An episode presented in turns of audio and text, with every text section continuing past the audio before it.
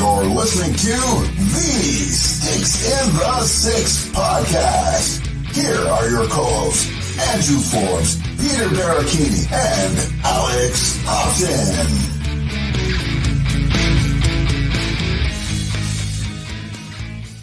Hello, everybody, and welcome to another live broadcast of Sticks in the 6ix, episode 104, here at the bottom line, 22 Front Street, only steps from the Hockey Hall of Fame. And uh, boys, we got a big show tonight. It's a game day show. We've got the Leafs and Islanders in Toronto. Um, lots of Leaf talk to get to. Uh, how are you guys doing though today? We'll throw it to Alex first. I'm doing great, man. I'm surprised they even invited us back here. Thought that, you know, I'm surprised they didn't see us walk in that one time, do the show, and think like, ah, you know what? Nah, no more of that.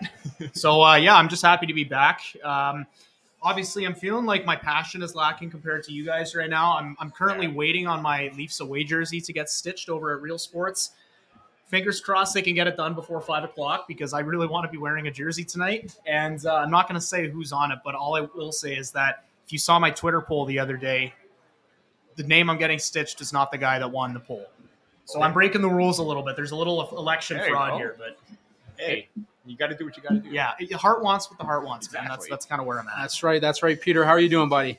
Well, can't top getting a jersey stitch, but you know things are going good. And again, like you said, glad to be back here. Like the first show went off really well. Second one, I'm pretty sure it's going to go off even better. So, yeah, game day Leafs Isles. So let's get right to it. Beautiful, Peter. Uh, last week we talked a little bit about my uh, my barber and how we, you know, you have to have that relationship yeah. with your hair take like do. caretakers, right? Um, anyways, after the show, he he sent me a quick text and just let me know that he listened in for the first time ever. Listened to our Jay Rosehill episode, loved it. Thinks we got a lot going on here, and I know he's going to be tuning in today. Oh yeah. So Shane, shout out you over at Five Star Barbershop in London. If you're around in London, make sure you get it. There's a free ad read for you, and Shane's fantastic at what he does. So, not um, even a paid sponsor. not Yeah, even a paid sponsor, boys. it. Not even a paid sponsor. Speaking of getting hair's cut, I'm going to have to chop off the lettuce at some point too because it's uh, getting pretty long for me. Just don't do the beard and the hair at the same time. I did that. It doesn't. Uh, Oh, It doesn't work out well. Boys, just a couple quick uh, notes from around the league before we get going here on Leaf Talk. Marian Hossa had his number 81 retired in Chicago. Evgeny Malkin played his 1,000th NHL game, and former Leaf Phil Kessel played in his 1,000th career, sorry, straight NHL game to uh, continue to set the Ironman record. Mhm. And we we heard what Jay had to say about him. That milk bag bod, those pin legs. oh yeah. Always good to have a guy like that set a record the, way that 60 he did. flex stick. The 60 Oh, flex yeah. stick. I And used 70 when I played in house league for the records. There you go. Just for, There- just for context. I used a wood stick when I played house league, so There you there's there's Well, context for You you were as well. playing house league in like 1964. That's right. you? That's wood right. transitioned over to composite as soon as they were not making any more wood sticks Yeah. because gotta and I, every single time I'd always get the cheapest like 60 70 dollar stick so Yeah, exactly. Well, before we get into the Leaf Talk, guys, I just wanted to get your thoughts on the Marian Hossa retired number in Chicago. Obviously, he was a key part to those Stanley Cups. Uh, he got his Stanley Cups, um, but he wasn't one of the forefront players on that team. And I wanted to get your thought. We saw, we see Chris Neil getting his number retired in Ottawa. We see Marian Hossa getting his number retired in Chicago. Are we starting to retire secondary players around the league? And are we going to be running out of numbers at some point? Peter? Oh wow that see that that's a really tough one because Chris Neil is a different situation because he's been a lifelong Ottawa Senator although he wasn't you know the high end type of player that Daniel Alfredsson was like even Jason Spezza was when he was with the Ottawa Senators um he was a lifetime lifelong player. And again, you don't see the Maple Leafs retiring Tie Domi's name because, you know, he didn't set those records, although for penalty minutes, but I, that's not something that, you know, people look forward to. They want to see the goals, the points, the major records and all that. So I could even so, it's it's really difficult. You don't know which way it could go because at one point, do you give him that opportunity because he stayed with the team for so long, or in Marian Hossa's case, he got the championships, he got it done. Granted, he didn't have the numbers. I think he was like point six, point seven careers point per game with the Chicago was Blackhawks. 0.74, 0.78. Yeah, Yeah. just around that mark. So decent, but like you said, it's not like you know what Jonathan Toews was doing, not what Duncan Keith did, not what Patrick Kane did, that deserved to get their numbers retired. So kind of like in the middle of it. Yeah, that yeah, he was a big part and key contributor, but maybe not so much because of those accolades. Alex, you got anything you, you want to share on this one? Not really. No, Peter kind of hit every every note that I probably would have hit. Uh, I, I agree with him in saying Chris Neil's a bit of a different situation because you know Chris Neil's not in the same echelon as as Chris, as uh, Marian Hossa when you're comparing their skill sets. Um, Chris Neil's I think was entirely because of his his contributions to the city. What he obviously was a fan favorite in Ottawa. Like there's so many reasons that go into that, but I do see the point where it's like neither of them were star players. They're not having their numbers retired because they're guys who went out there and put up 110, 20 points in a season, but they were integral parts of their respective teams. So, uh, yeah, it's a big, uh, big accomplishment for him and uh, big accomplishments for Kessel and Malkin as well. Yeah. Absolutely. You guys, One quick point about Chris Neil. I was at the uh, Heritage or the Legends game. He had some filthy mitts when he wasn't dropping the gloves. oh, Like it's he the same had as Jay Rosehill, though. Yeah. He said he had filthy mitts Yeah. in practice. exactly. Do you guys do you guys remember that goal that Fraser McLaren scored against the Bruins in 2013 where he, he was standing in front of the net and he got a pass behind him and he banked it off his own skate and in through his legs? I try to forget every game that the Leafs play against the Boston Dude, that was the one that you don't forget because that was an absolutely stunning goal by a guy who usually only uses hands to throw punches. So exactly. I'd recommend watching that goal, getting that getting that goal fresh back into your mind. So here's my thought on the the whole retiring of jerseys because you guys know my stance on the Hockey Hall of Fame, and Oh, yeah. and it I, I do believe that it's too easy to get in for some players. I mean, for other players, it's tougher. Look at Alex Mogilny; he's been waiting for his turn for a while. This is a guy who defected from Russia, put his entire family at risk, and and still is not in the Hockey Hockey Hall of Fame. But then you've got a no cup roster going in this year.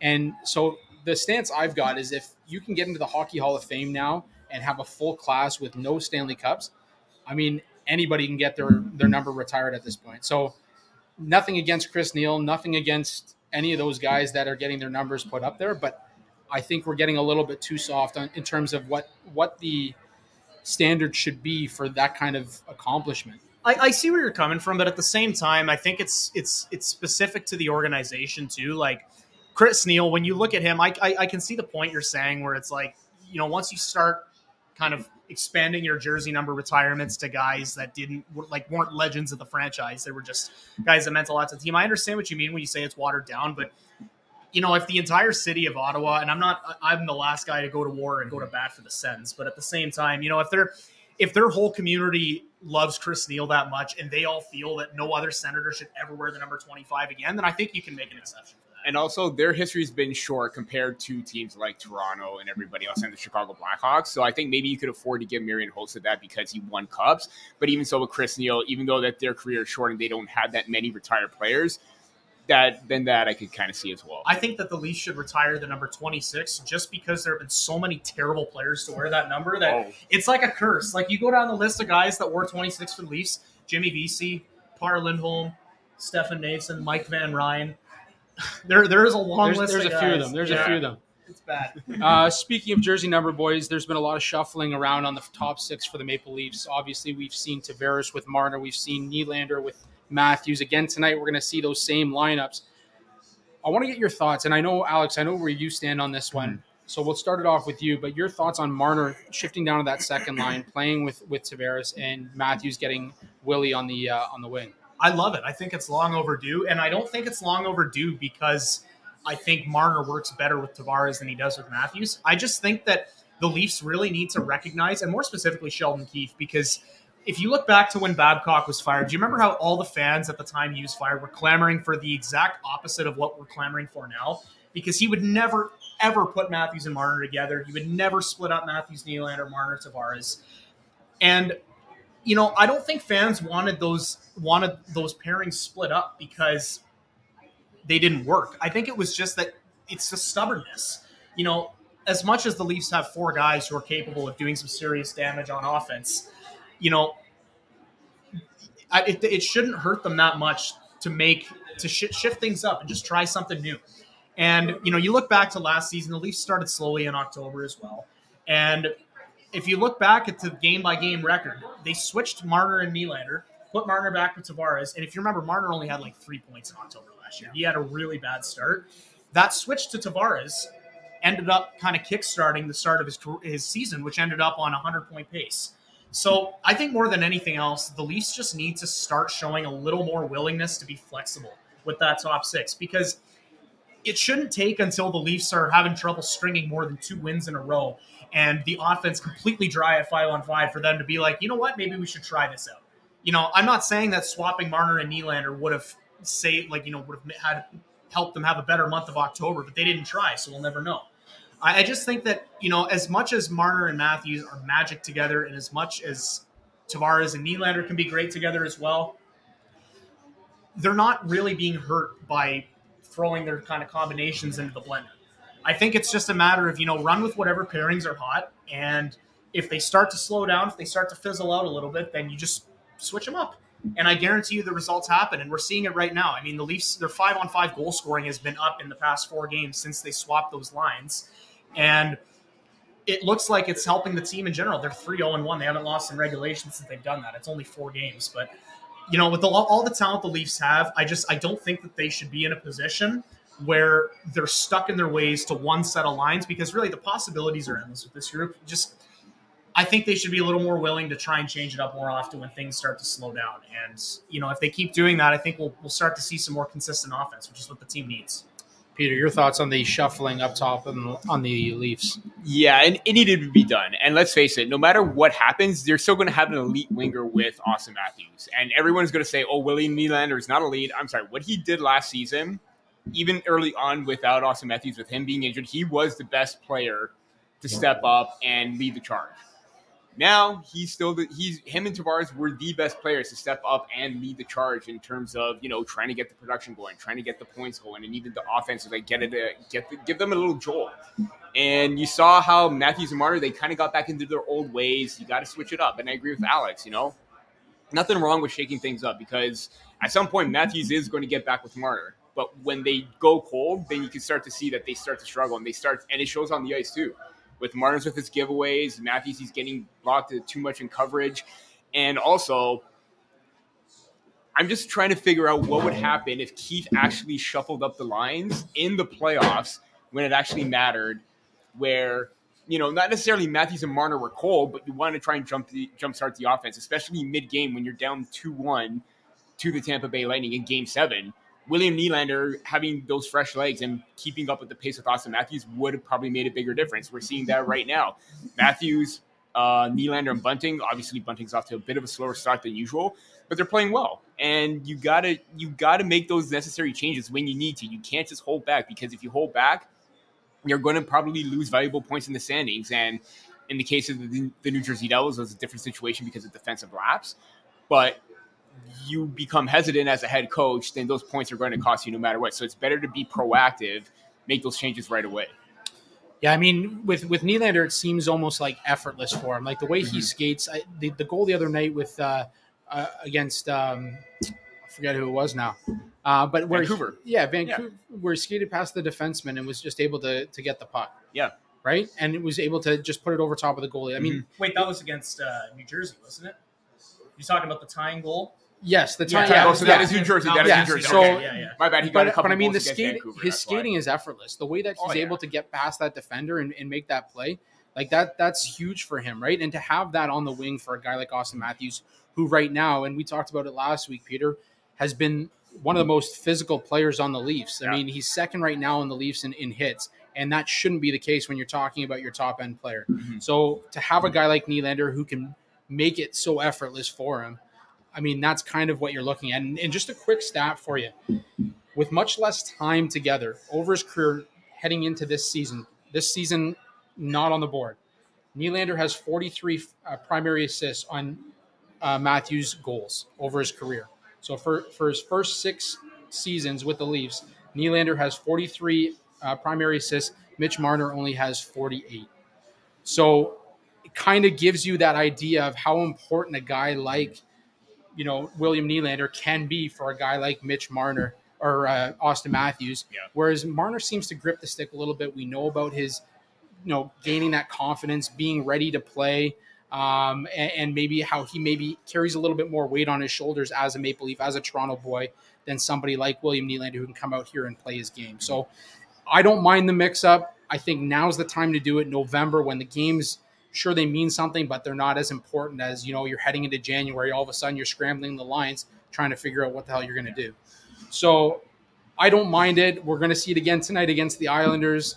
We'll get into a little bit of Islanders talk a, a little bit later in the show, but definitely something to keep an eye on as we head you know, in deeper into the season and get a little bit more sample size as to what you know what to expect from these lines as well. I remember when people used to be all over William Nylander for being, you know, having no hearts or No you work know, ethic. Yeah, no work ethic, looking like he didn't give a shit out there. Like I think that was I think a lot of that is confused with the fact that he's just a graceful skater. Like when you he's not the type of skater like Mitch Marner or Zach Hyman where you know he puts his head down and he just guns it into the corner or something like that. Like William Nylander doesn't need to look like he's he's on fire. He's got he's his skates are on fire to look like he's like to get around the ice rather. I mean, you look at him skate and it, it, it's it's just graceful. There's no other way to put it. So it's I think we've really been exposed in the past couple of years to the type of player that Nylander can be when he's at full health, and I think it's a lot better than what people thought he would be originally. So speaking of Nylander and, and Tavares, in some sense, both got their tenth goal of the season the other night. Um, both are the first two on the Leafs to double digits in goals, and both are players that have been overly criticized over the last couple of seasons. JT seemingly slowing down, not the, not the type of player he once was, um, averaging a point per game this season. Nylander, another guy that seems to be the the the go to when they're looking for a trade option, and both of them are off to hot starts. Both of them are averaging a point a game. What are you guys seeing in in uh, JT's game that has maybe spiced it up a little bit for him this season and kicked him off to a great start at ten goals? Um, I'm looking at the fact that he's not dealing with a newborn at home.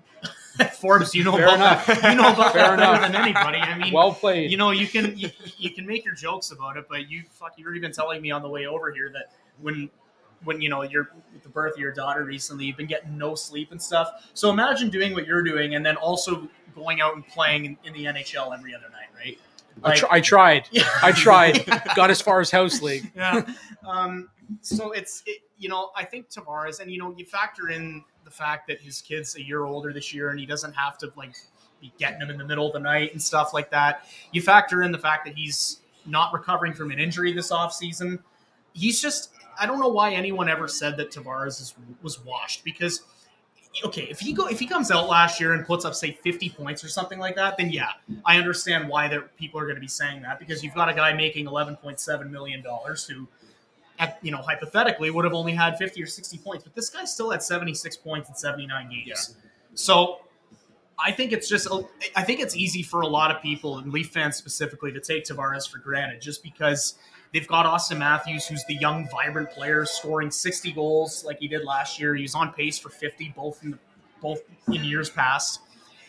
And um, I just think, like I said, it really just comes down to taking him for granted because you know Tavares. There's a reason that the Leafs went out and signed him. It wasn't just because he was from Toronto. Because if that was the case, they would have gone out and signed Sam Gagne.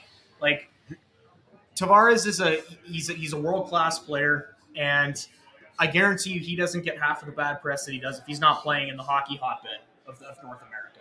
And that's really just the way it is. And I, I'm not trying to make him sound like a victim or make the Leafs fans sound like victims or anything, but I do think that when you get to Toronto, there's a little bit of a stigma behind you. There's a lot of people that can't stand to see the Leafs succeed.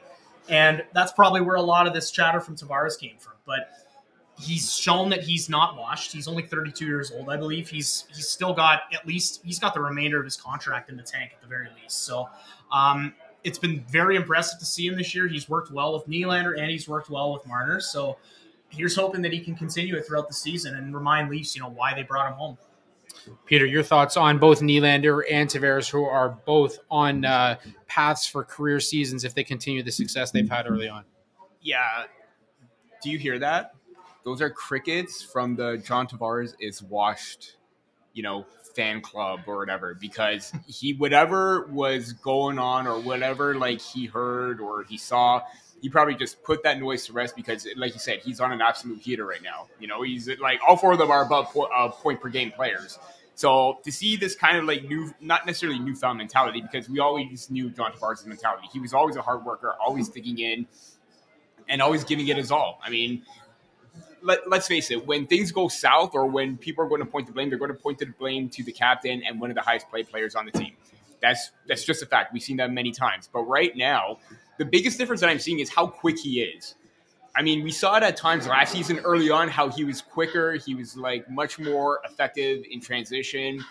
Started to tail off a little bit, but right now his speed is matching that of William mm-hmm. Nylander, matching that of Mitch Marner, who are both quick players themselves. And even though Tavares likes to slow the pace of the game down as well, as well, we've seen him jumping up into the rush, gaining in, getting in on the attack, on the forecheck, and then coming out of the corners with such great speed and attacking the middle of the ice that's what I was kind of noticing was missing from Tavares the last few seasons. But then again, he did have those oblique injuries. He had, he got another one. We thought that okay, is this going to play a factor? Clearly not, because you know well above a point per game, twenty points in nineteen games already. But yeah, he's just been absolutely phenomenal, and I really can't fathom why there. Again, there's so much hate. Obviously, there's going to be hate because of the fact that highest play, highest paid player, you're going to use the captain as a scapegoat, but you can't do that anymore. So because he's performing well, because he's doing well, he can. And same with William Nylander right now. Like you could understand the fact that early on in his career, yeah, he seemed to float a bit at times, but right now he's just a different energetic player. Right? Everyone was saying with William Nylander what we saw at the World Championships. With him laying the body, getting in on the forecheck, being aggressive. How come we didn't see that with the Leafs? Well, we're seeing that even more so right now. And to have those two players found this like not necessarily newfound game, but new aspects that they're developing is going to be big for them. There's no doubt about that. Yeah. So, I mean, I, I, know you say the doubters are quiet, but there are people that are saying, you know, John Tavares, most of his points are coming on the power play. And sure, I mean, you've got Fair 12 enough. out of 21 points on the power play. But what is one of the keys for the Leafs that has failed them in, in recent playoff runs? The power, the power, the power play. play. So to have a guy like that who's presence. willing to be that kind of Tomas Holmstrom in front of the net that'll yeah. clean up and get those garbage goals to to tip in whatever opportunities they get, to have a guy like that is is perfect. And if if he's excelling right now in the power play, I mean, I don't care if you give him 14 minutes a night like they have been to manage manage the load. He's getting it done when yeah. when you need it to get done, right? Like two for two for three or two for two the other night on the power play. Like mm-hmm. this is this is exactly what the Leafs need come come playoff time, right? So for that, I mean, the doubters can stay quiet because yeah. 12 out of 21, this guy's still on pace for a career year. Still great, and still great. Even, even so, like yeah, yeah, he's got more points on the power play than five on five, but the fact that he's producing both at even strength and five on five, yeah, it's a little bit more skewed to power play. When he's effective at five on five, he's effective at five on five. There's no, there's no question about it. Boys, before we move on from this topic, we should check out the StreamYard comment section and see if we've been missing this is gonna be real awkward if we don't have it. Yeah, we don't no have any comments. comments. Never yeah, mind. That's okay. We're all no good. Comments. We're all good. I just outed us for having nobody fo- following along right now. I was gonna I was gonna touch on Nylander as well because the big Go thing there is that his five on five, he's got twelve out of twenty points that are five on five. He's excelling at five on five. Um, in terms of the physical play, he's got eight hits, lower end of the of the Leafs roster but you do have other players stepping up in that in that aspect. Rasmus Sandin leading the way with 46. As I mentioned, Auston Matthews has 39 hits. Yeah. So that's something that obviously you want to get away from a little bit mm-hmm. with with Matthews being your secondary guy when it comes to physical play. Obviously, Washington, you see Ovechkin play that type of way, but Auston Matthews, while he stays engaged, doesn't have to be that physical aspect of the game, right? Yeah. So I mean, worth worth noting as well. But these and, these guys are both on on pace for like career years. The doubters need to kind of keep quiet. Yeah. Obviously, the bottom six is something that the Leafs do need to mm-hmm. work on, but that's something that you know they can kind of address as the season goes yeah. on. Just well. looking at that list that you have there, I am shocked that Mark Giordano has less hits than Pierre Engvall. How about Nicolas Aube-Kubel still sitting in sixth with 21 hits? Wow, guy's not even on the team games. anymore. Yeah, yeah. So there you go. I, you know what? I, I feel like I disrespected Engvall a little too much. I, uh, on multiple occasions, I said he looks like he's afraid of contact on the ice, but he's like, what is that, like eighth on the team in hits? Yeah. All right. Yeah, I mean, I, I, average, asked, he's, he's, averaging a hit a game essentially. Okay, if you asked me off the top of my head, I would have assumed that he had like one hit on the year. So yeah, it's I not mean, so much actually hitting a player. It's more so just the separation of the engaging, like, engaging. Yeah, like yeah. William Nylander, he doesn't have all the hit. Like he's not going to be a physical player. There's no doubt about that. But with eight hits, the way that he's separating player from puck, that's huge. The way that Engvall should be doing that is what he should be watching Nylander do because that's what's making him successful. At 6'5", 220, 230 pounds, Pierre Engvall yeah. is. about that. he should be doing that consistently every single time. Like even if he's not going to like you know hit a guy into the boards constantly, like Nic Aube-Kubel, just separate him. Like that's like you know the hockey basics. You know how to do that, and especially with his size, it shouldn't be a problem. Boys, before we get uh, to the Eng- conundrum that we have with the Maple Leafs, just a quick word from our sponsors here at Indie Ale House. Hockey is back, and with it, so are the Maple Leafs. Getting ready for a night out or watching the game at home with the gang. What better way to do it than with a nice cold one from the folks at Indie Ale House in Toronto? With two locations in the city at Eataly, Toronto, at Bay and Bloor, the Birroteca location, they have two big screens, amazing authentic Italian food, and loads of beer.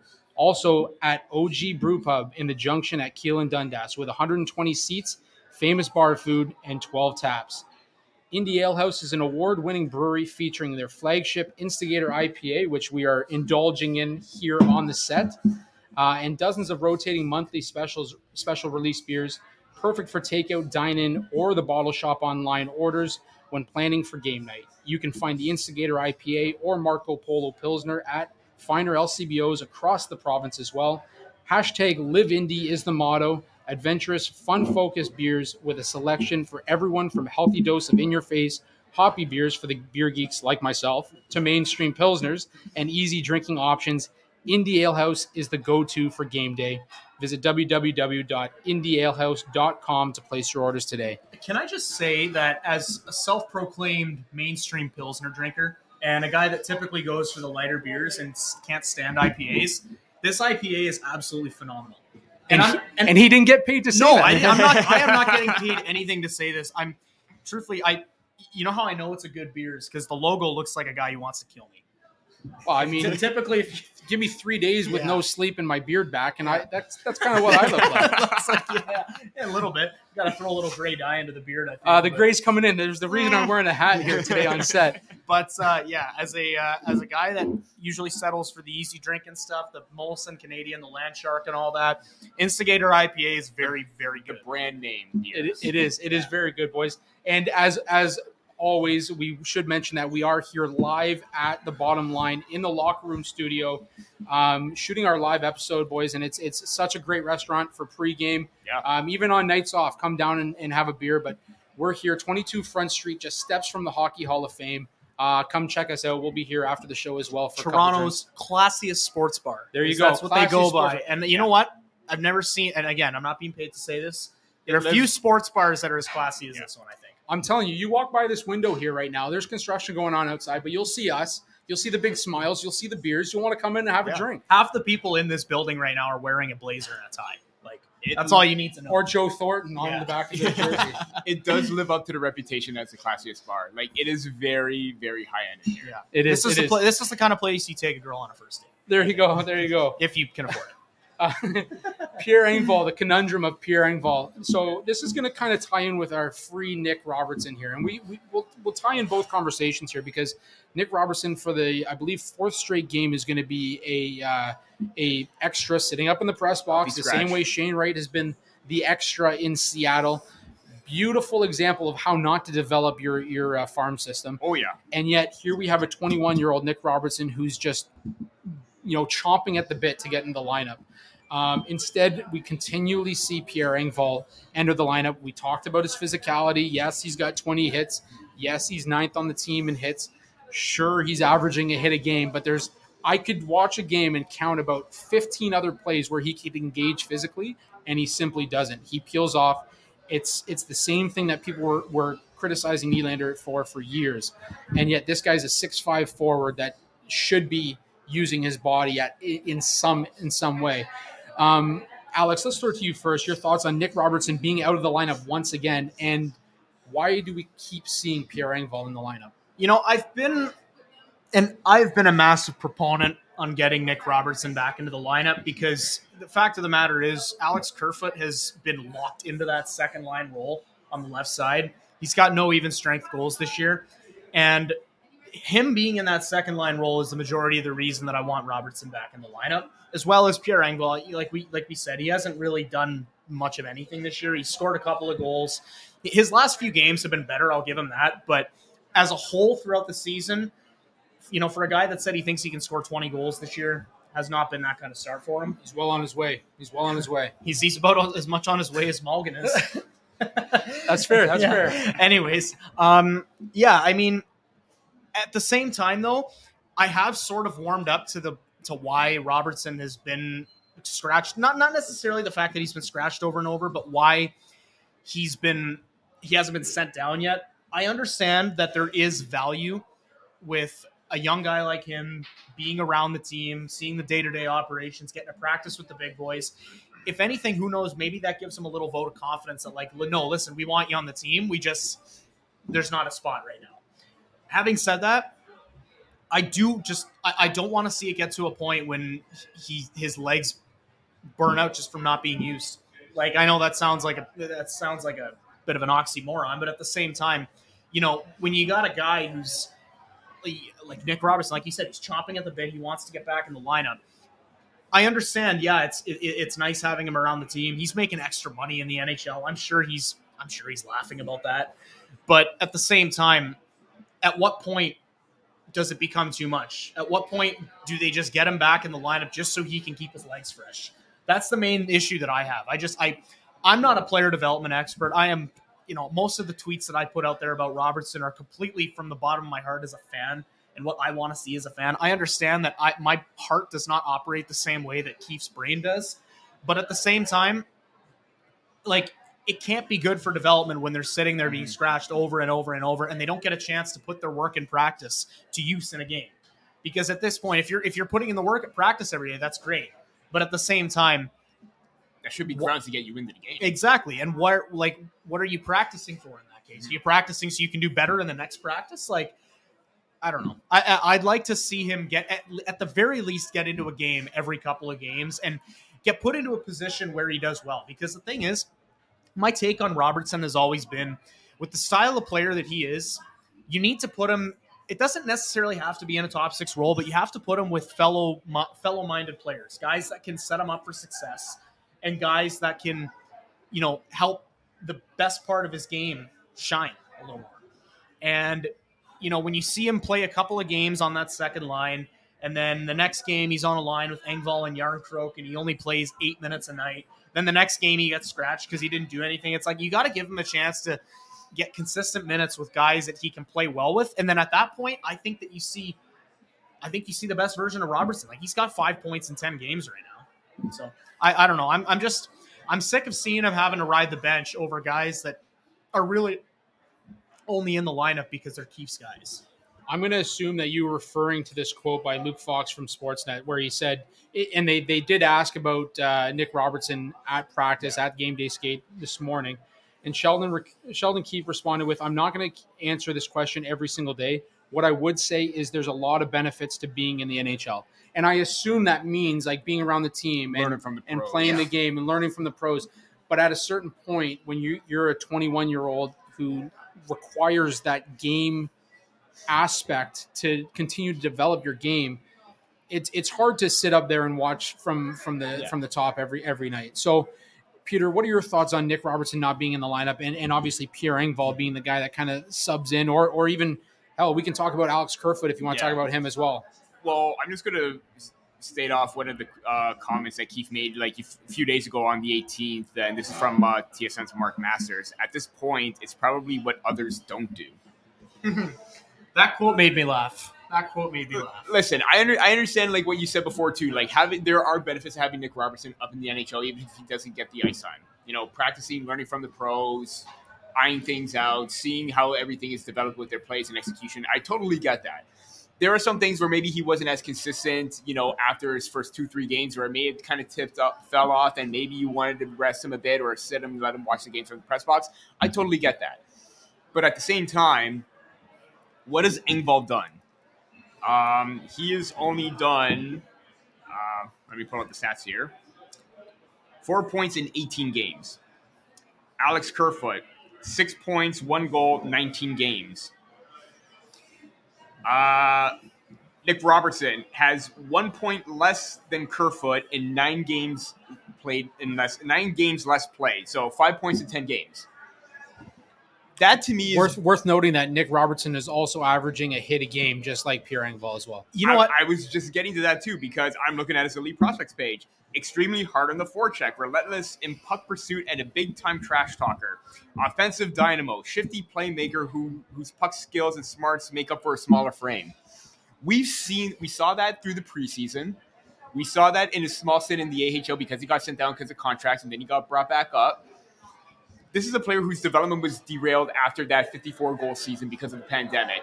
Comes in, was just under a point per game in the AHL, has another strong season, misses eight to 10 weeks, comes back, point per game player.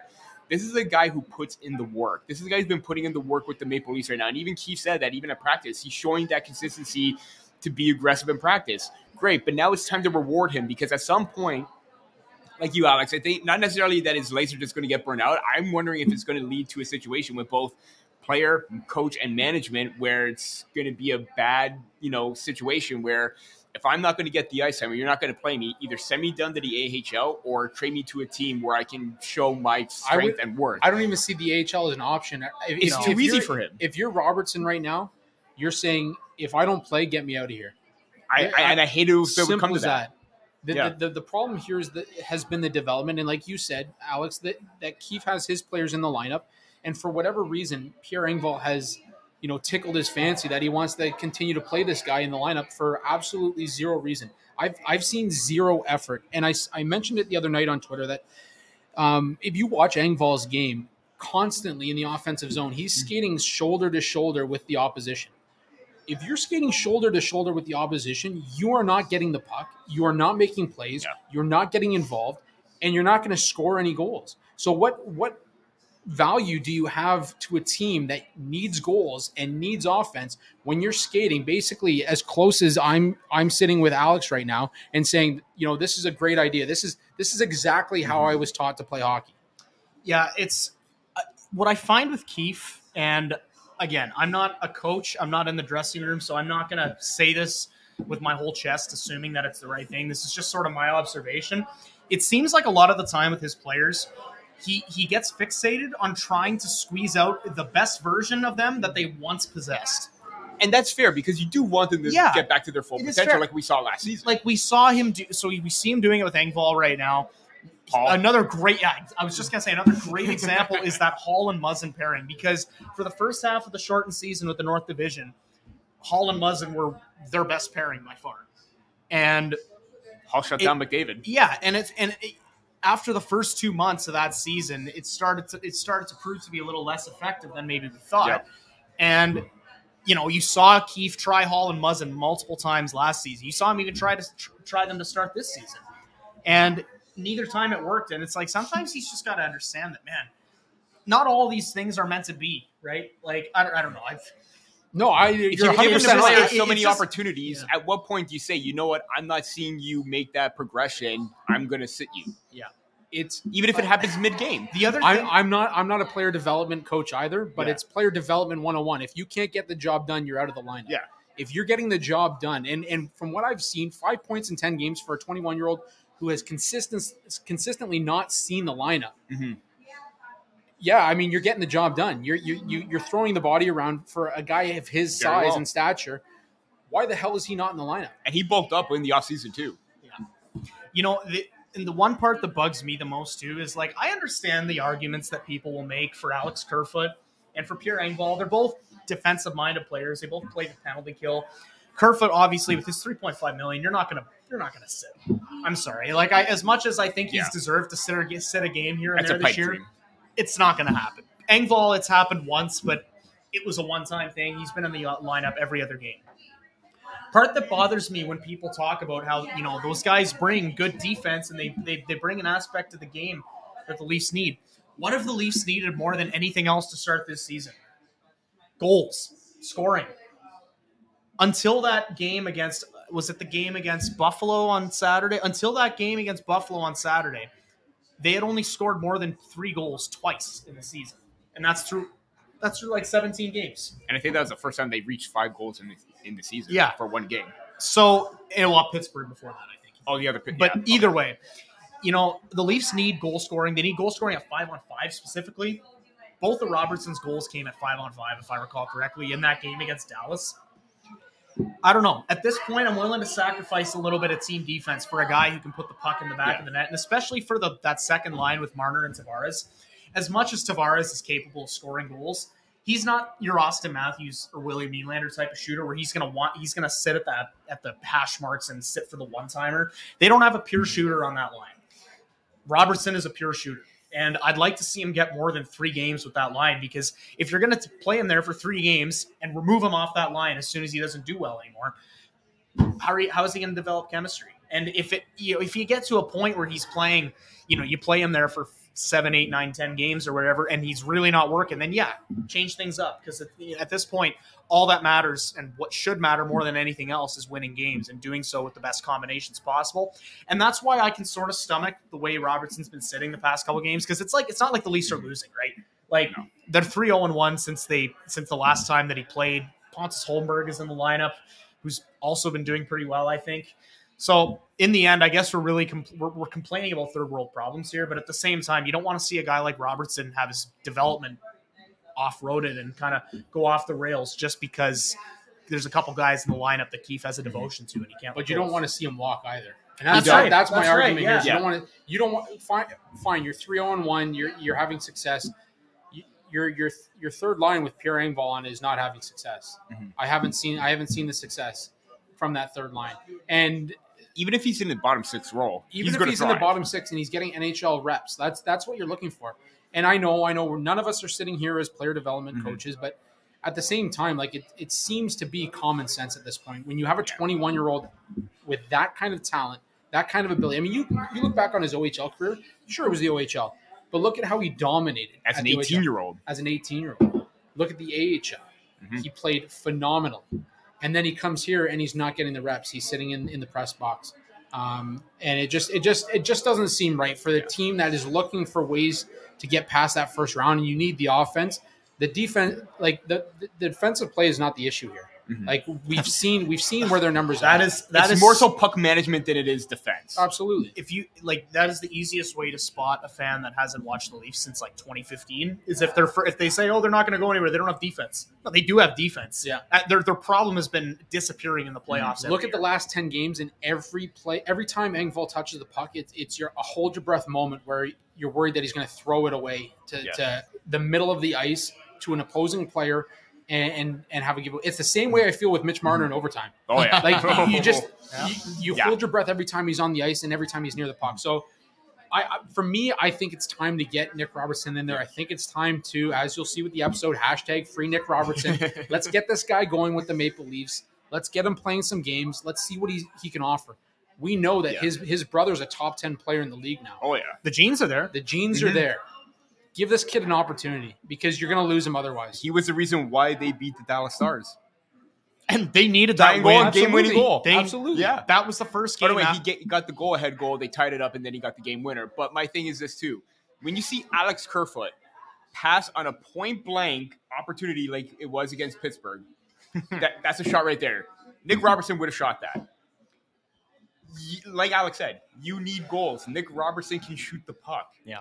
When you see that, when you see the lashes that Engvall has had, that where he just throws the puck away, that's not going to cut it. I also don't think that Robertson's getting enough credit for what he did. Like, okay, I understand that in a vacuum, that game really doesn't matter all that much. It was like what game six or seven of the year. five.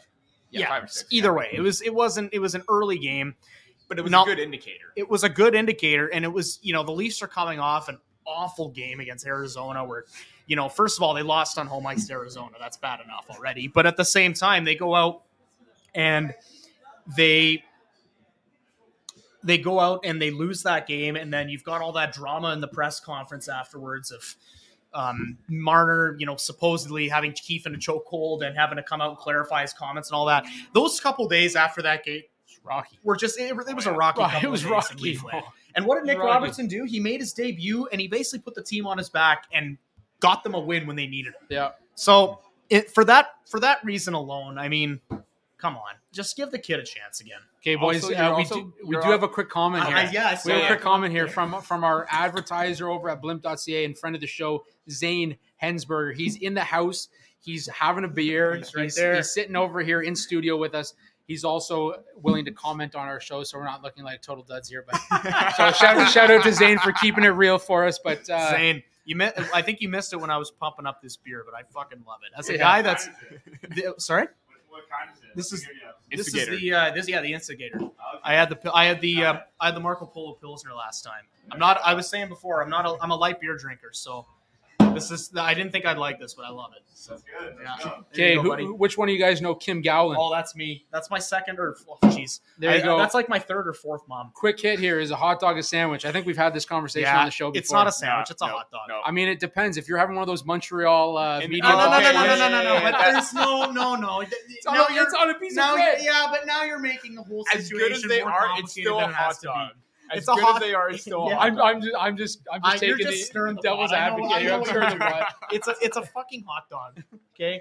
Oh, beautiful, beautiful. Anyways, boys, uh, Matt Murray. Let's get to Matt Murray here because Matt. Murray has had an incredible start to the year. Uh, from a Leaf standpoint, it's better than what people expected. I've been on the Matt Murray train from day one. Woo woo woo Um, but Matt Murray, he's he continues to impress. Coming back from the injury, he's uh, in four games. He's 2-1, 2-1 and one with a 913 save percentage, 276 goals against. Both numbers better than what he has uh, career wise, although it is a small sample size. Uh, Peter, your thoughts first on Matt Murray's play so far this season? looking like the goaltender that they needed. Plain and simple. And we saw how much the media bashed the whole Samsonov signing, the Murray trade. And again, it was risky at first, but give them the opportunity to play. Don't go like I, I remember watching uh, Free Agent Frenzy when it happened, and they're everyone on like every single network is just like, what are they doing? What's going on? And they're like, they're not going to go far. Well, you look around the league, everybody's struggling goaltending wise. You look at Darcy Kuemper, he's not faring well, or he's not doing so hot with the Washington Capitals. Jack Campbell's not any better with the Edmonton Oilers. Cheers. Sorry, there you go. We got to interrupt there. But um, yeah, it's this is what the Maple Leafs needed. This is a great redemption story for Matt Murray because you want him to thrive, you want him to succeed, and he's doing it in front of a better team or with a quote unquote better team in front of him. They do have the lapses every now and then, but it's much better compared to Ottawa. And when they brought him in, they were uh, giving him lofty expectations with a team that had no business of competing whatsoever for two, three years. Now that he's in a better situation, we're seeing with the numbers. And we saw last year the numbers started to increase later on in the season when he started to get healthy. So the way that it's working out right now, you couldn't have asked for a better. This the gamble looks like it's starting to pay off. Although, like you said, small sample, we want to see more. They're trying to limit it, his play time because Källgren's going in net tonight. It was going to be four starts in six days for Murray. You don't want to overdo him. You don't want to overexert him so that he, way he could have like another injury, you know, whether it's leg, groin, another adductor. Keep him safe. Keep him what he needs to be. You know, give him the rest. Give him the low management like Kawhi Leonard. And with Ilya Samsonov coming back, possibly they're going to have that dynamic tandem because when he was playing well, when Murray was gone, Leafs were great. Murray playing in Samsonov's absence, you're still getting that solid goaltending. And just overall with his play, he just looks more confident. He look he's making big time saves. He's he's steady, tracking the puck very well. Again, glove hand still work in progress, but there has been flashes where the glove is really well. Again, you, you just couldn't ask a better start for Murray aside from the first game, or a better bounce back for Murray than you are getting right now. Alex, I know this morning you tweeted out that uh, you know people are going to be angry that uh, Matt Murray's not going tonight, but we need to give have the respect for the fact that this guy's coming back from from an injury, played three straight, really overall playing well. Why why push the guy? We're going to get a guy like Eric Källgren to start tonight against the uh, New York Islanders. Quickly looking at Källgren's number two two and two two and three. Sorry, um, two eighty six goals against, eight ninety three save percentage. Again, those numbers are better than what he has career wise. And realistically, if you go back and look at the games that he's played for the Maple Leafs this year, he's been hung out to dry in a in in a lot of situations. Your thoughts on Eric Källgren getting the start and not running with you know one of your one A one B guys that you went out and got this offseason? Yeah, well, I mean, when when both goalies went down with an injury, excuse me, jeez. It's too much beer.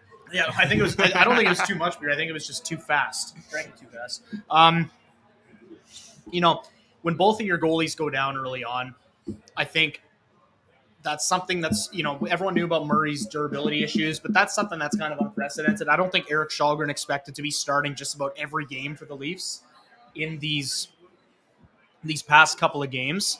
So I think that he's been fine given what he's had to sort of been, be thrown into. He's had a couple of great games here and there. He had that great game against Carolina. He stood tall when he came in relief for Samsonov against Boston. He looked great against Vancouver.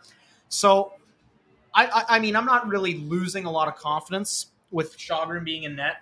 Um, but yeah, like I said in the tweet, I mean, you got to understand that if you want Matt Murray to be the Matt Murray from the 2016 and 2017 Pittsburgh Penguins teams, the guy who can take control of a game, who can put the team on his back, then you got to take his health into consideration. And for a guy who, you know, in his first practice of the year or second practice of the year, even pulled his groin and missed six weeks from there. He's not exactly a guy that you want to be throwing into the fire and just overworking into oblivion until Samsonov gets back. So, you know, Källgren, I, am okay with him starting against a team like the Islanders, who are sort of middle of the pack. And when you look at Matt Murray, his two biggest struggles are his durability and his glove hand. His glove hand can be worked on, and his durability can be managed. Those are two things that the Leafs have control of that they can work to get better and better in every game. I just want to say in those three games that Murray started, his glove hands looked better. He mm-hmm. made a couple of glove saves. Yeah. It wasn't like that first game against Montreal where every single goal went over the glove side. Like um, that the game winner of Josh Anderson, I will give the benefit of the doubt because it was a turnover. Yeah, it was. It was yeah. a horrible turnover. It wasn't a pizza right up the middle. But uh, yeah, overall, I mean, it's just one of those things where you know Leaf fans want Murray to work out, and for Murray to work out, they got to be smart with the way that they start him. This guy's started three games in a row coming off an injury. There's no problem starting Källgren tonight and then going back to Murray next week, and then hopefully by the time Samsonov is back, because he's traveling with the team this weekend, he's not ready quite yet. But hopefully, by the time he comes back, then the Leafs are in a good dynamic where they can start both of those guys and feel comfortable with both of them going into any game. That's something that the Leafs have not had with a tandem ever. Because it's either been they've got two decent goalies who are both hit or miss, or they've got one good goalie and one awful backup goalie. Yeah. So I think if the Leafs can harness the best versions of Murray and Samsonov, and they know what they have to do to keep Murray in good condition and keep him healthy, I think they just got to keep doing what they're doing. And, you know, like you said, Peter, it's a small sample size. It's only three games since he's come back from injury, but we, we saw in those three games what Murray at his best is mhm. capable of. And, you know, the Leafs, as much as their offense went dry in the past two, in the well, in the game seven last year, anyways, and then in the playoffs against Montreal two years ago, they do need offense, but they also need a goalie who can make a timely save. And Murray has shown that he can make those timely saves. So they just got to do whatever they can to shelter him and, and, and make sure that he's in a good space mentally and physically. And I think if they do that, then that's that trade's going to pay off. It's a good thing you brought up Tommy saves because you did not get that from Peter Mrazek at all last season. No, you, didn't get that from Jack Campbell. You didn't either. get that from Jack Campbell. How like how like when the when the calendar flipped to January. So it goes back to us talking about like how you know Forbes that you said that this is the best duo possibly in the Atlantic when they're healthy looking like it right now. I got, I got crucified for that. I got absolutely crucified. It's looking great right now because Florida with Bobrovsky and Knight, as good as Knight has been, Bobrovsky's still the Achilles heel of that team in net. Boston, you know, Boston's Boston, they're first, but like everything else is wide open right now. That and like I said, that balance of Murray and Samsonov is going to um, give them that opportunity to succeed and thrive in the long run.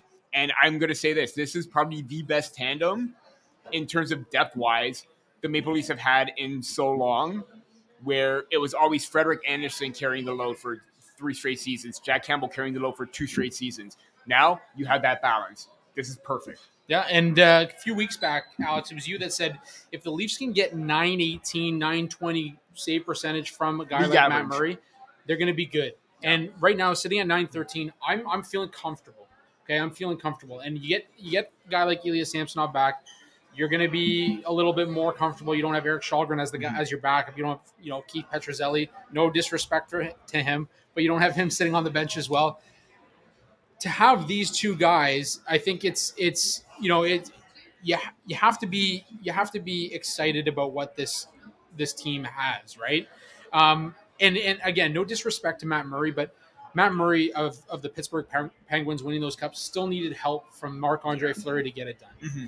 So if you're in Toronto right now and you see Matt Murray play it playing at 913, 276, you're you're comfortable, but you've got that Ilya Samsonov to, that can come in here Yeah. and, and take a few games and take some of the heat and put a little bit of the weight on his shoulders. That this is a good duo. This is a solid duo, and I'll Yeah. I'll, I'll double down on this is the best duo in the Atlantic. Forget Linus Ullmark having a career year with the Boston Bruins. Jeremy Swayman's coming back from an injury, so we'll see what happens there. But Boston's obviously got their distractions as well. That we Yep. won't get into Yep. it. We won't. Yep. We won't get into it. we, we, we already discussed that. They Boston has their distractions to the fact that you know this team is excelling early on in the season, Mhm. but we've seen teams come off on hot starts like the Boston Bruins and tail off at the tail end of the season. Buffalo Sabres. Buffalo Sabres, a perfect example. So to have a, a, a team kind of struggling off, you know, out of the gate, you've got your two goalies that have dealt with some injuries now.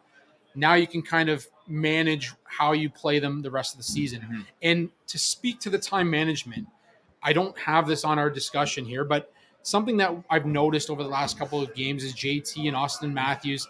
And you guys know how I feel about the NBA and their load management BS that goes Yeah. on in there. You know, LeBron James maybe plays 50 games a season and still gets paid 148 million dollars. Um, but you've got the Leafs doing load management here with Tavares and Matthews, having them ready for the the playoffs. I want to get your feel on that. Like, if you look at the numbers, Matthews over the last five games has has uh, oh, uh, passed the 20 minute mark only twice, with three games under 16 and a half minutes. And then John Tavares over the last five games, just one game over 20 minutes, and that was 2030. The Yeah. rest of his game, the rest of his games under 18 and a half minutes. So, with that in mind, Alex, load management, are we becoming the sick league of the NBA here or what? You I'm going to be completely honest. I'm actually shocked that Matthews only played 13 and 14 minutes in those games. Those are two of the Leafs' best games of the season against Pittsburgh and, Bu- and Buffalo, and he played 13 and 14 minutes respectively. That's kind of shocking, especially since I look back to um, when Babcock was coach of the team, and I remember I was so pissed off when he would cap out the Matthews line at 18 minutes max, would never let them play more than 20 minutes. So I mean, it's kind of shocking, but at the same time, I think there's a way that you can look at this where it can be more of a testament to how good the fourth line has been and how compliment how good and complimentary the second line has been. You notice that both of those wins right there, that the Leafs, both of those games, sorry, rather, I mean, they were wins, but both of those games where the Leafs had Matthews only playing 13 and 14 minutes were part of those games where they split him up from Marner and they had Matthews, Nylander, and then Tavares Marner. I think it's more of a testament of just how they're spreading out their offense and they've now got more lines that can do damage instead of just loading up that top heavy first line. You know, if that line gets shut down, then you've got the second line, and if they've got that shut down, then the bottom six is a black hole. I, I don't think it's like that anymore. I mean, you know, the Malgin, Kampf, and Aston Reese line has not done much offensively, but they're not supposed to be doing much offensively. They're going out there and they're keeping the play going every time they're out there. They're strong on the forecheck, and then they, they like they do a good job of. I don't even know if I'd call it load management. It's just a matter of keeping Matthews fresh and keeping Tavares fresh and allowing them to go out and do damage because they're still producing in these games. So um, I think until we get to a point where Matthews is sitting for like 55 out of the or sorry, he's, he only plays 55 out of the 82 games or whatever, then I think we'll be fine. But uh, yeah, I mean, it's something I didn't, I, I truthfully wasn't even aware of until I just looked at it right now. But it's clearly been working, so I'm okay with it. Peter, Kawhi Leonard this year is making $42 million and has played maybe two games. Are you okay paying a guy like Matthews 11.5 million to, to play 15 minutes game when he's supposed to be your number one? He's supposed to be your 60 goal guy. I don't see him getting to 60 goals when you're playing 15 minutes. a Yeah. Um, to Alex's point, to build off the whole Mike Babcock thing, I think right now we're like trying to figure out an example where like you're sheltering the minutes quite a bit. That can't happen, and yeah, that is disappointing because you're a star player. You want like you don't see McDavid playing, you know, 13, 14 minutes a game. He's out there playing 20 plus. And yeah, he's had, then again, McDavid had a serious knee injury and he required not necessarily surgery, but he rehabbed it on his own. Matthews had a wrist surgery, needed to, you know, get back into form last season, still scored 60. yeah, you want your top players to be playing top minutes, but I think I would be okay if it was 19, 20 minutes a game every single time. I I think he I think Sheldon Keefe is starting to go back to Babcock and rely a little bit more on his depth, especially that fourth line of Reese, Malgin, and Kampf. And we know they're starting to come together. They're starting to show great chemistry. But then again, you're playing too much of a matchup game like Babcock did, and now with the star players going, and you want to get them going too. You're not going to shelter his minutes. You want the offense to go. You want him to shoot the puck more. You want to give him more time on the power play. Then again, the power play is another question mark in itself with the point shots and patience and everything because I could go into an hour long spiel about that. But give him just give him the ice time. Like I, again, I could understand why they're being a little bit hesitant, but let him play. Give the top six the top six minutes. Give the bottom six the bottom six. And if you need to play that matchup game, then you have options to go to, like Alex said just make sure the top players are getting rewarded because what's the whole point of paying Matthews, you know, 11.5 mil or 11 mil for 15 minutes a game? And that includes power play too. And, we, and again, the power play is a different scenario because if the power play is clicking, you're going to that first line right away instead of like rotating back and forth between the first and second unit. I'm going to make my answer very, very simple, very short. If you play Auston Matthews for 15 minutes a game let's say he scores 40 this year and finishes with 60 assists. It'll be the first time ever in his NHL career that he finishes with more assists than goals. But the Leafs get past the first round. You won't hear a peep out of me. yeah, you will not. Yeah. you can say that about a lot of yeah. things, honestly. If if the Leafs made it past the first round with Alex Kerfoot and Pierre Engvall on the first line with Mitch Marner, I wouldn't say shit about it. I, I probably care. still would no, if you had no, Matthews I, playing in the, on the third if, line, though. Even if Pierre Engvall scored the game-winning goal in Game Seven, I wouldn't care because we I went would around. Be, I would be saying a lot of shit about it until I see them celebrating that if, first-round victory, and if, then I'd sit back and I'd be like, "Hold on, though. If, if Pierre Engvall did nothing for six games, came in in Game Seven and scored the overtime goal." I guarantee you that we would be sitting here talking about Pierre Engvall has Play Pierre offered nothing aside from that Game Seven winning goal because the second round is going to be the same story as the first round. So well, I, I, we're already speaking in extreme hypotheticals. Yeah, yeah, we are. We are. Anyways, um, t- tonight's game, guys. Is, like I said, this is the first time we are live doing a show prior to a Leaf game here in the city. We've seen some Islanders jerseys walk by. Yep. We've got a lot of Leaf jerseys in here at the bottom line. Zane's over there wearing a Gary Roberts jersey. Shout out to Gary Roberts. There you go. boy. Um, but uh, Leafs and Islanders, and we know the rivalry is there now. And it's not a rivalry based on a number of players, it's a rivalry based on John Tavares, who right now is leading the Leafs in goal scoring. The Leafs have had a hard time beating the New York Islanders over the past few seasons with with uh, Tavares in the lineup. So, Peter, I'm going to throw it to you first. Leafs Islanders tonight. What are you looking for? I'm looking for a John Tavares hat trick. Um, probably not. Pro- okay, probably. Hey, he did get a hat trick before already this season. So you know what? If John Tavares again, it's not so much a rivalry. Like you said, it's not a rivalry between player and player on one team. It's not like Calgary with Tkachuk slash Huberdeau and Weegar, like it was on Saturday.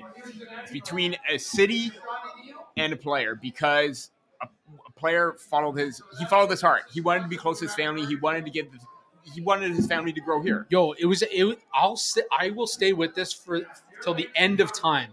It was a family decision. It was. His you wife got a job a here in Toronto. Decision. It was a family decision. Yeah. He, of course, he's a boy from Toronto. He would love to come back here. Mm-hmm. To, to criticize, and I don't know if you guys saw the, the video I retweeted of that New York Islanders fan when when JT got a got oh, a penalty yeah. oh in, my in, God. on the That's island, one of my yeah. and the guy is sitting there. You promised us. You promised us that you weren't going to leave, and I'm like, bro. Things change. That guy, that life guy happens. Was, I'm like, bro, was, take a breath. He yeah. was on the verge of crying. It was the funniest video I've ever seen. I, you know what? For me, it wasn't. I was sad. I was sad for that guy because he was so devoted to the the fact that Tavares was not going to leave. That he had to buy those mm-hmm. seats at the at the glass against the penalty box and hope to hell that John Tavares got a penalty that night so he could yell everything that he had Yeah. written down for the last 12 weeks about how he was going to scrutinize John Tavares for choosing the Leafs over the New York Islanders. That dude spent a lot of money to yell at John Tavares. Yeah, If if if I'm a player right now in the league, are you going to the island? No, absolutely No. not. Absolutely not. You're coming to the mecca of hockey. Yeah. If I, you know what, if I was a pro hockey player, and I ended up signing with the team, and the Islanders were in talks, I would straight up go to the media and be like, you know, I almost signed in Long Island, but then I saw that video, that guy screaming at Tavares. I just didn't want to be in that position, so eh, I just didn't feel like signing there. But it it just overall game wise, I think I'm just looking for the consistency to happen, not just for Tavares, but everybody on the Leafs. Because that game against the Vancouver Canucks, wait, Buffalo Sabres, never mind, was textbook was a textbook win. And Alex, I know you were like you were already like ready to throw in the towel because the Sabres were already, already on a seven game Oh, losing buddy. streak. I was and we all knew we, we all knew what was going to happen, but they actually played their heart out. They played extremely well. And Oh, for them to Sorry, we just had some There's a- Islanders fans walking to the bottom line, so a conga line we're, we're trying we're trying hard in to here right concentrate here, but there was a huge line of Islanders fans. yeah, but um, Well, they're giving us yeah, it's it's just it's just an overall play. Manage the puck better because you know the te- the Islanders in the past they like to have that counter offensive game. Just be smart. Yeah. Be smart, attack, and play play with play like you did against the Sabres. That should just be the mantra for this game. Absolutely, Alex. What do you got for the game tonight against the Islanders? Yeah, I mean, I'm obviously looking for a big game from Tavares. Um, you know, I it seems like seems like a good opportunity for him to show up and uh, once again stick it to his old team. I know it's not really the same because they're playing in Toronto, but um, I'm looking for a big game from him. I picked him on my Timmy's picks today. Uh, that's I, I don't know if that's a good omen or not. I've kind of been on a bit of a losing streak lately, so maybe I cursed him, but we'll see. Um, but yeah, you know the Islanders always play the Leafs tough. It's always a, a strong shutdown game. I know Trotz isn't there anymore, but I, I can't imagine. But the game's Lou is. Lou Yeah, is. Oh, Lou is still there. Lou is still there. So Lou, uh, Lou's got his heart on for for sticking it to the Leafs, so we know we know he's going to go hard tonight to try and get the Yeah. Leafs uh, Leafs a loss. Yeah, so I'm, I'm really just looking for a solid performance. I, you know, all the all Leafs fans have ever been asking for for God knows how long is a good effort every night. Mhm. Don't show up and look like you don't give a shit. You're just trying to get your paycheck and leave. Just a strong effort. The Islanders, I find the Leafs always have trouble with teams who who tend to um, play the Leafs in like a bit of a grinder, like a hard. Not, not necessarily like a like a goal scorers game, but more like a blue collar, just like grind you down, work your work you into the ground. So I'd like to see the Leafs flip the narrative and control the pace tonight. And uh, if they can do that, then I see no reason they can win this game. Although the games that they played against the Islanders last year, they did look like they could handle that grinding, shut it down Yeah, kind of the Leafs style. have They got- could counter it. They could counter it. now. They've gotten into a little bit of a weird dynamic with with the Islanders in recent years. Have you noticed that their their third goalies have been getting wins against them lately? Yeah. Joseph Woll got a shutout against them last year. I think J.S. Michael, Michael Hutchinson did the year before. Yeah. J.S. Berube. Are you serious? I'm pretty sure he got one against the Leafs. I'm almost ah, positive. against the Leafs. J.S. Berube. Oh, you're talking Leafs. Leafs. I'm talking. Yeah, Leafs I'm against saying, Iowa. Sorry, I'm Okay. saying, I'm No. saying, I'm saying that the Islanders. J.S. Berube No, no, no. got, a- got a win Former, against the no, Leafs. no, no. Leafs, Leafs third goalies in the past have absolutely destroyed. Um, uh, they've destroyed. They've. I don't know where I just went with that thought. Leaf third goalies. They had in the Vezina past performances. have- yeah, have bad Vezina performances against the against the Islanders. So who knows? Maybe we see that tonight from Shelby. Gentlemen, I'm going to go a different way. As as much as I'd love to see JT stick it to the Islanders, I want Marner to extend his his point streak Yeah. to 13 games. I want Morgan Rielly to extend his point streak to seven games. I want to see Morgan Rielly goal too. I would I would So- love to see any goals from our defense. Yeah. I hell, Jordie Benn can can pot another one, and I'd be happy. Regardless, I want to see a win. I want to see Eric Källgren step up and make some plays. I want to see this team not hang him out to dry. Aside from that, I just want to see a Maple Leafs win. So we will see what happens here in Toronto tonight. Like we said earlier on, we're live from the bottom line. We're gonna be here, here after. We're gonna be here after Hold the on, show. hold on, boys. The passion's coming out. Let's go. Passion's here. Alex just got his jersey He got back his from jersey. Real Sports here in oh. Toronto. With a little Shout out Jason Jordan Spencer. for picking up my jersey for me. All right, you guys want the big reveal?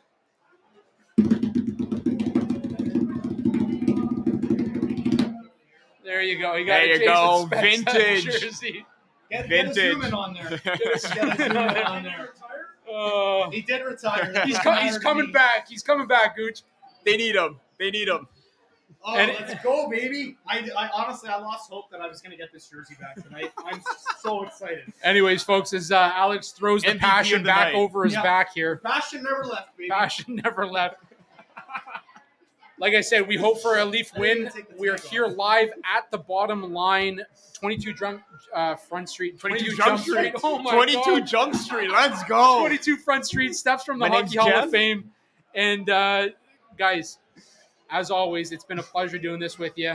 If you guys want to follow us on Twitter or any of our platforms, you can follow, follow uh, Peter at P Barricini. You can follow Alex at A Hobson Media, or you can follow myself at Andrew G Forbes. You can follow the show on Twitter at Sticks in the 6ix Pod. That's S T I X I N T H E six I X P O D. Or you can follow us on any of the streaming platforms Spotify, iHeartRadio. We're on all of them. Hit us up on YouTube. You can watch these live shows live on YouTube while we're doing it, so you can see all the stupid mistakes that we make as we make them.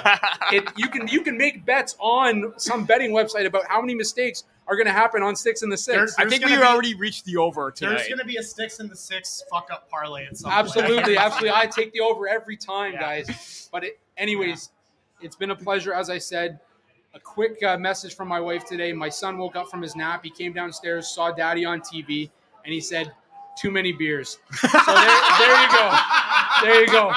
My son, my son's looking out for my well-being, and Oakley uh, Forbes is calling his Oh. old man out. shout out to Oakley for for really killing it with those beers. He did bring me a beer the other night though when I was watching. I the saw game, that so- pic. That was absolutely awesome. You're awesome. raising him right. You're Yeah. I'm raising him right.